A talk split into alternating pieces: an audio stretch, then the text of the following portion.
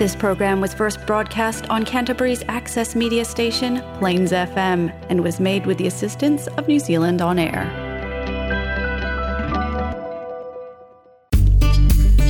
It's time now for Green Thumbs in Canterbury, out and about with the Canterbury Horticultural Society.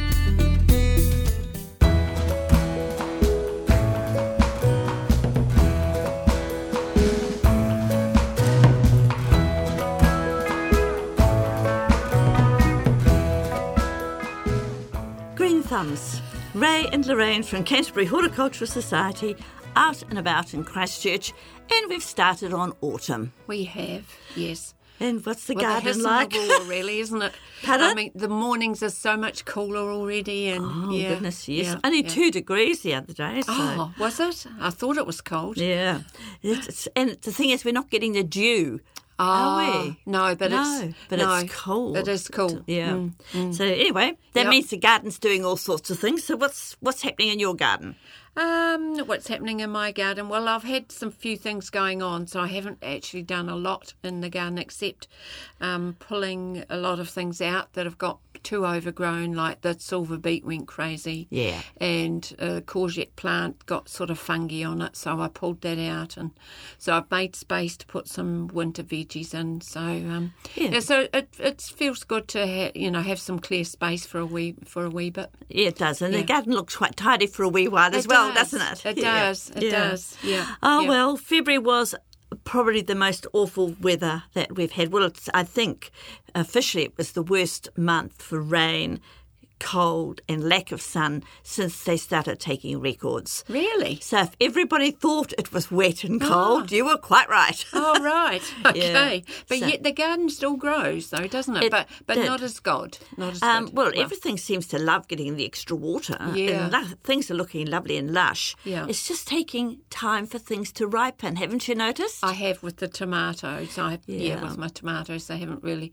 I've been getting the odd one, but yeah, um, we've been getting enough every day for a reasonable salad. okay. But I haven't had to panic about thinking, oh, I better freeze some, or All right. oh, I've got, a, I've got a glut, I've got to give them away. They're coming along on a nice, steady basis. Right. Yeah. Right. The only thing I've been getting lots of is courgettes. Oh, so I know. I've been appreciating having them. Thank you very much. That's okay, and I might make some pickle out of the ones I've got at the moment. So yeah. yeah. Well, it is time to start thinking of that. yes, it No, is. when you Yeah. think about it, um, you know, we are going to get into time with things like our beans have suddenly decided they're going to get going. Oh, okay. So I might end up freezing some of those for winter. Right. Um, Yeah. Because the ones you buy in winter are imported. oh, are they? And um, and, And they're never in nice condition, so you may as well just have some nice ones in the freezer But, Mm, you know, from your own garden. From your own garden. They taste better, don't they? well, you know where they've come from too. Well, you know that's what's right. happened to them. Exactly. Yeah, yes, that's right. exactly. Yeah. So, um,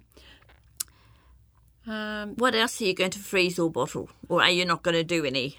Well, no, I haven't. I've got- some carrots that I'm eating, just the odd one at the minute, but haven't really got a lot of things to do. So do that. just- so I think you know I've been around looking at ed- the edible gardens, and some people have got amazing crops of things, like Right. especially beans. You know, runner beans seem to have done really, really well this year. okay. Yeah. Right. So right. Mm. anyway, to get back to the nasties in the garden, I, some people have had no thrips, and other people have had terrible trouble with thrips. Oh. You know, and that's when the leaf gets that silvery sheen on the on the leaf, and then underneath are, are all the little are the thrips, and they have this uh, powdery, this um, black powdery coating they leave.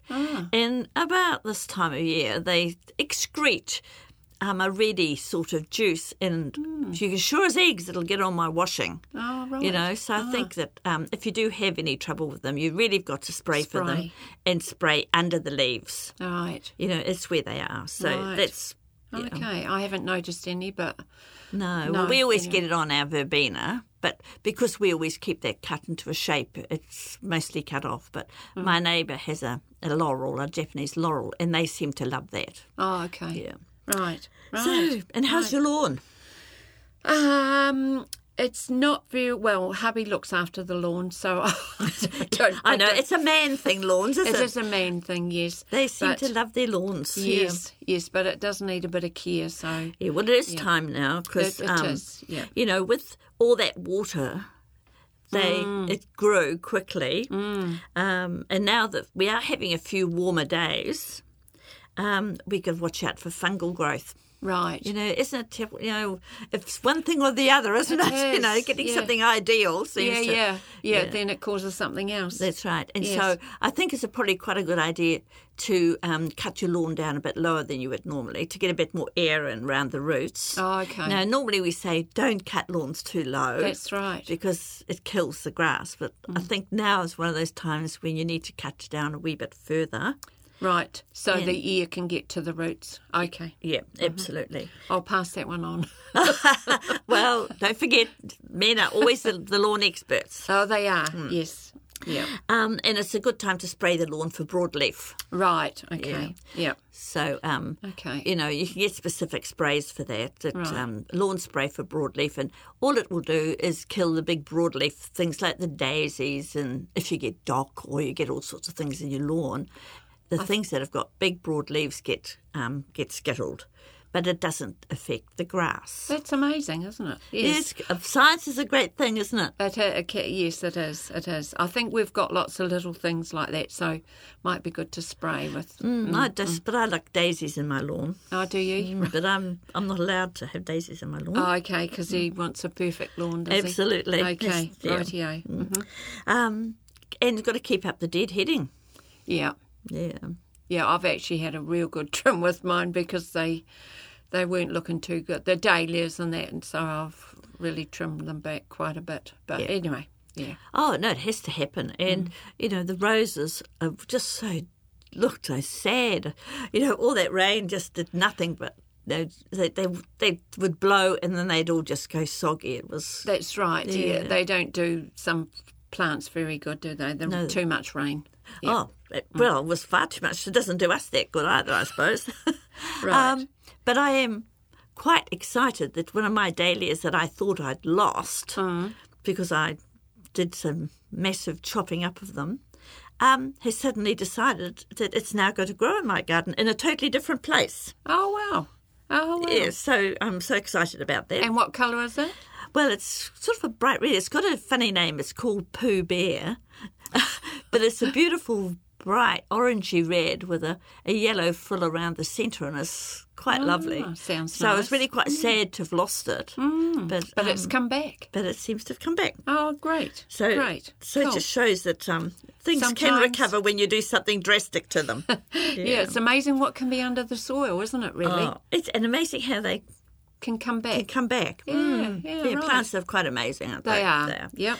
Now, perennials. Um, do you have many perennials? Oh, I do like the perennials. Yeah. Um, And have you got them staked?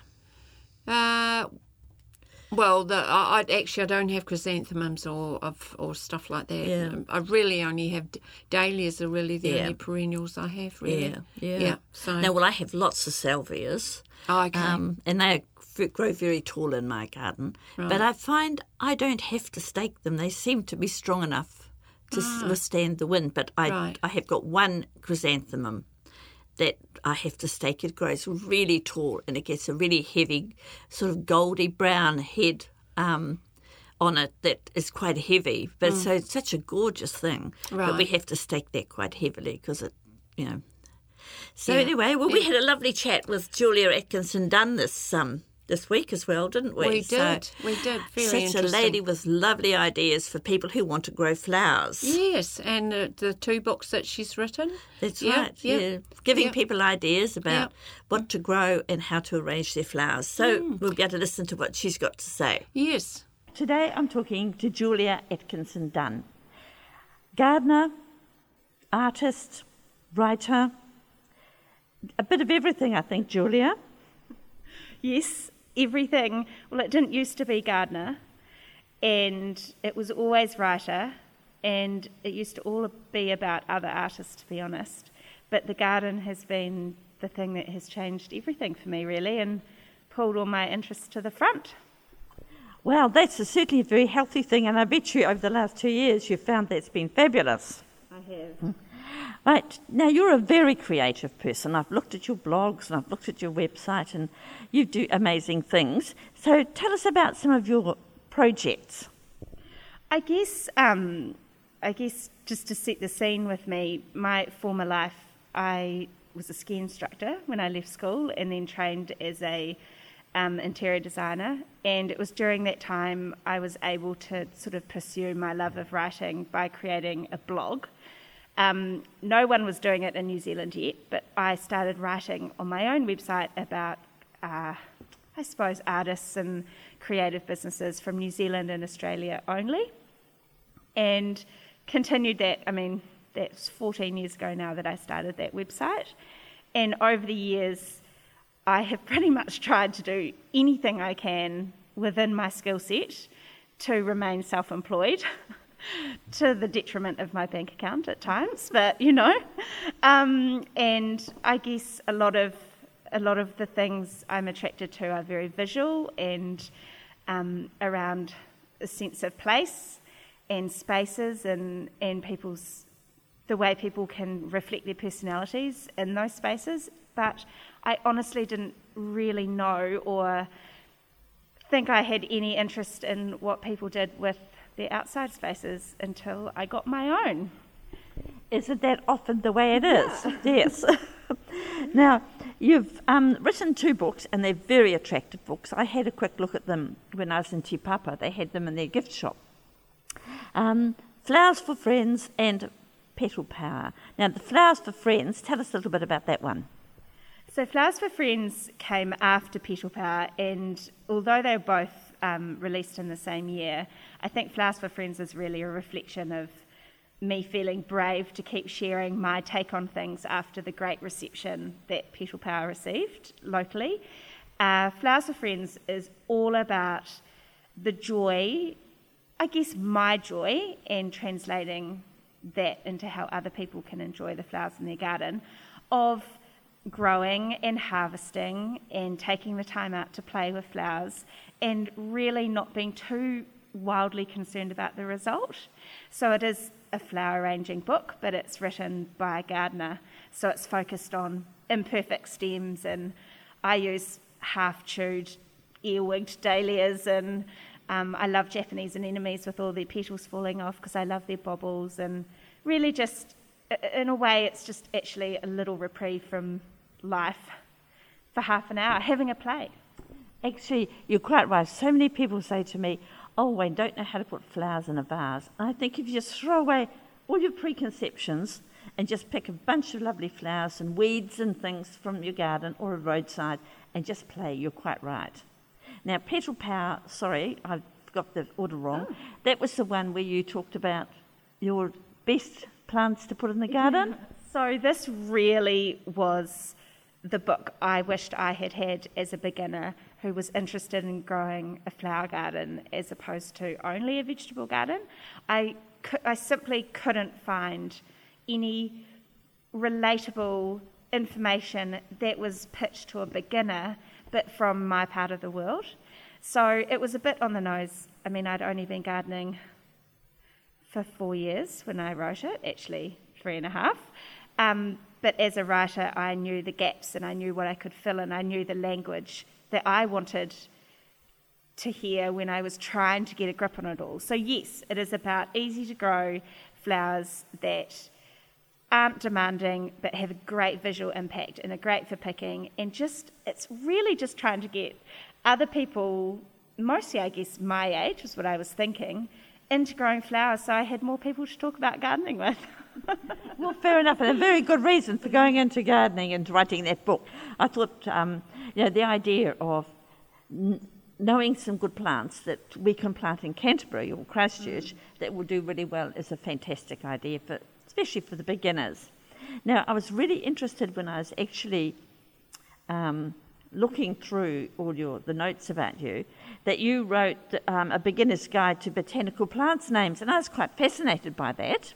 How did that come about? Wow, that was for my column, and it took me a solid week to be happy with.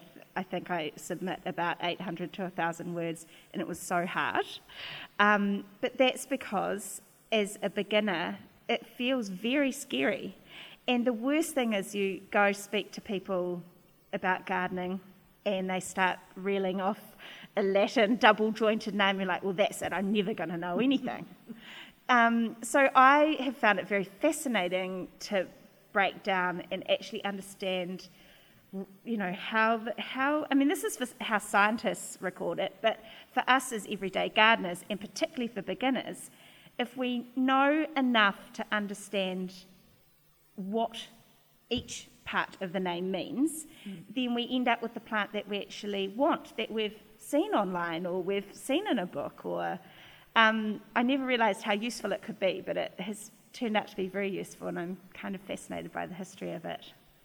I can imagine, but it's really plants' um, family tree that you're interested in, isn't it? Where they came from, who their mums and dads were, and where where, where, where the children are, sort of idea in a way. I mean, you don't need to know the whole etymology of it, do you? No. I, I think what was fascinating for me, though, is what the, um, the actual botanical name often meant and the clues that are given.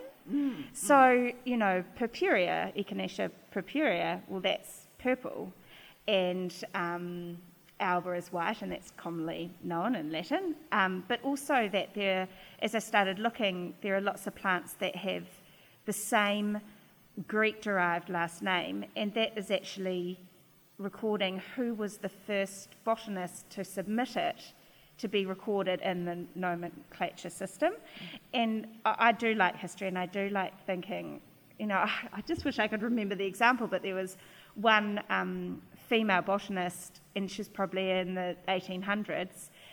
And all of these plants that she has submitted and discovered from around the world, and they share her last name. Mm. Just, you know, that's talking about where she went and how she did it. But yeah, I enjoy the clues in the names without having to be fluent in Latin. And I think that's a good thing too. I mean, that's something else a, a beginner gardener can think about. Hmm. They don't have to know absolutely everything, no. but they can look for those, especially the colour clues. I mean, that's at least something that people can start with, can't they? Yes, yeah. 100%. I'll, I'll just add to that, but most of all, the, the easiest thing is there is no confusion going to the garden centre when you know the botanical name mm. of what you're looking for, because the common names vary so much and I learnt that the hard way, and it doesn't have to be hard. yeah, fair enough. So you started your garden journey when you bought a home? That's almost exactly five years ago, and it's a lovely villa in Linwood. I was obsessed with it from a a former interior design point of view and architecture, and then it had this generous backyard and this incredible stacked vegetable garden that um, looks like someone had seen it on Pinterest and begged for it to be made. And I just thought, I'm going to have to grow stuff in here so it looks good.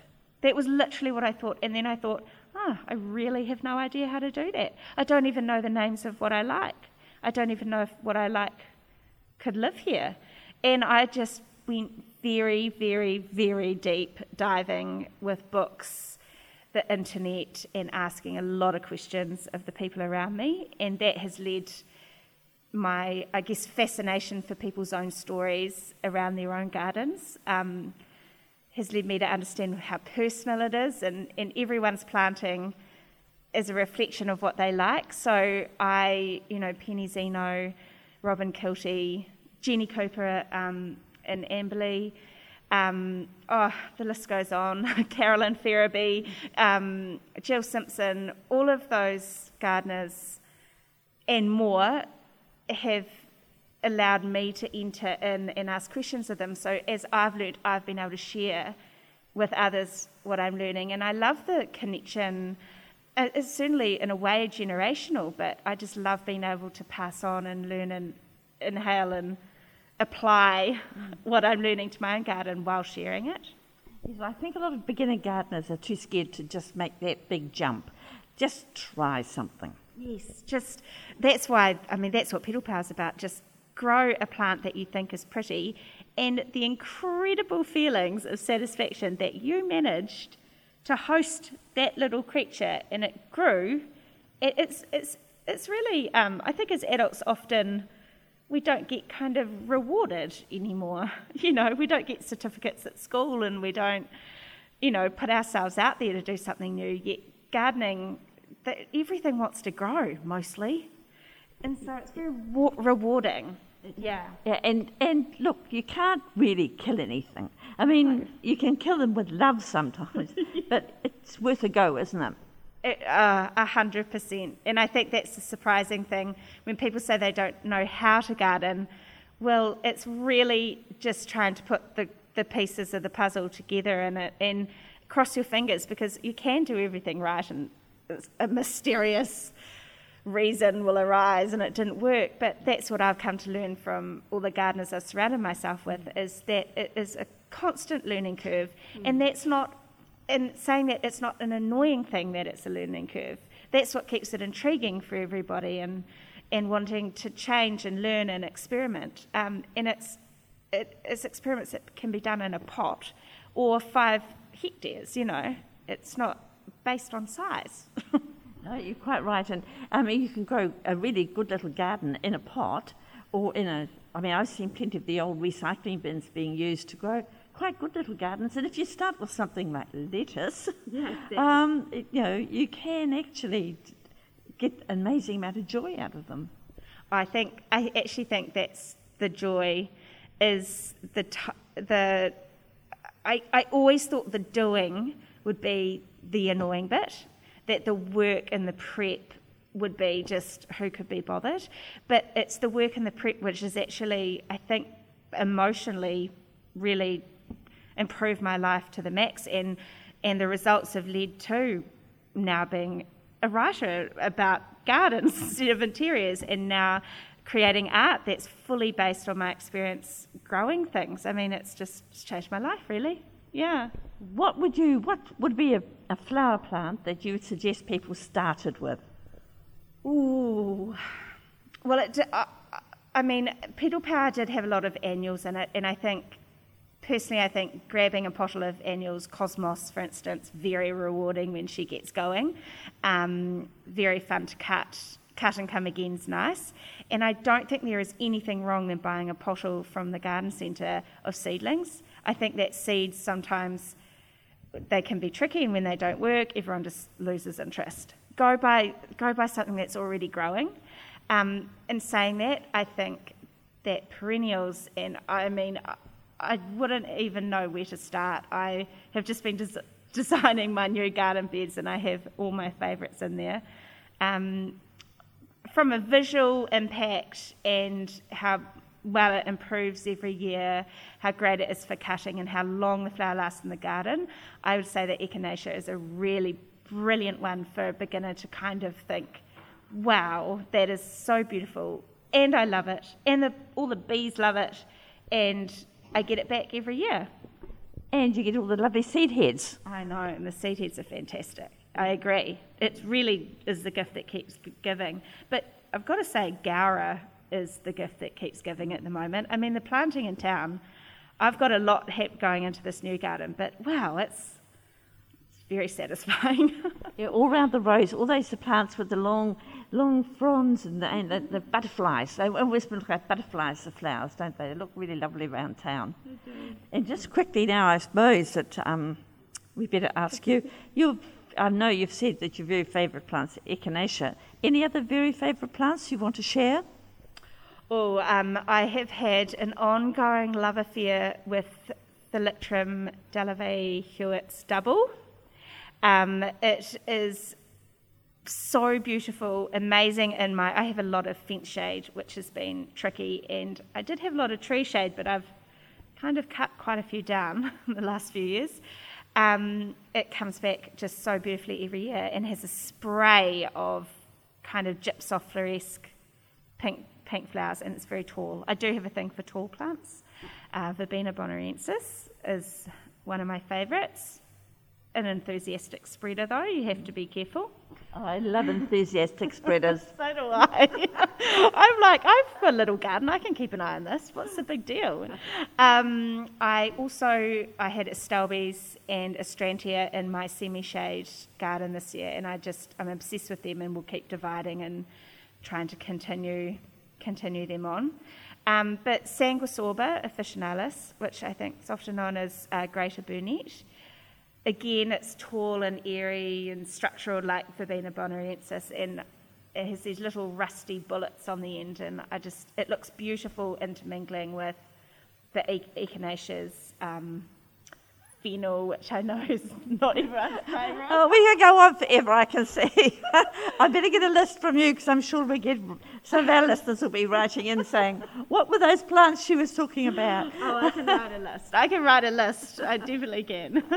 Oh, well, thank you, Julia. We won't hold you up any longer and let you get back to your garden and gardening, but thank you so much for coming and talking to us today. Thank you so much. I'm so proud to be a member of the Horticultural Society, and thank you for having me on.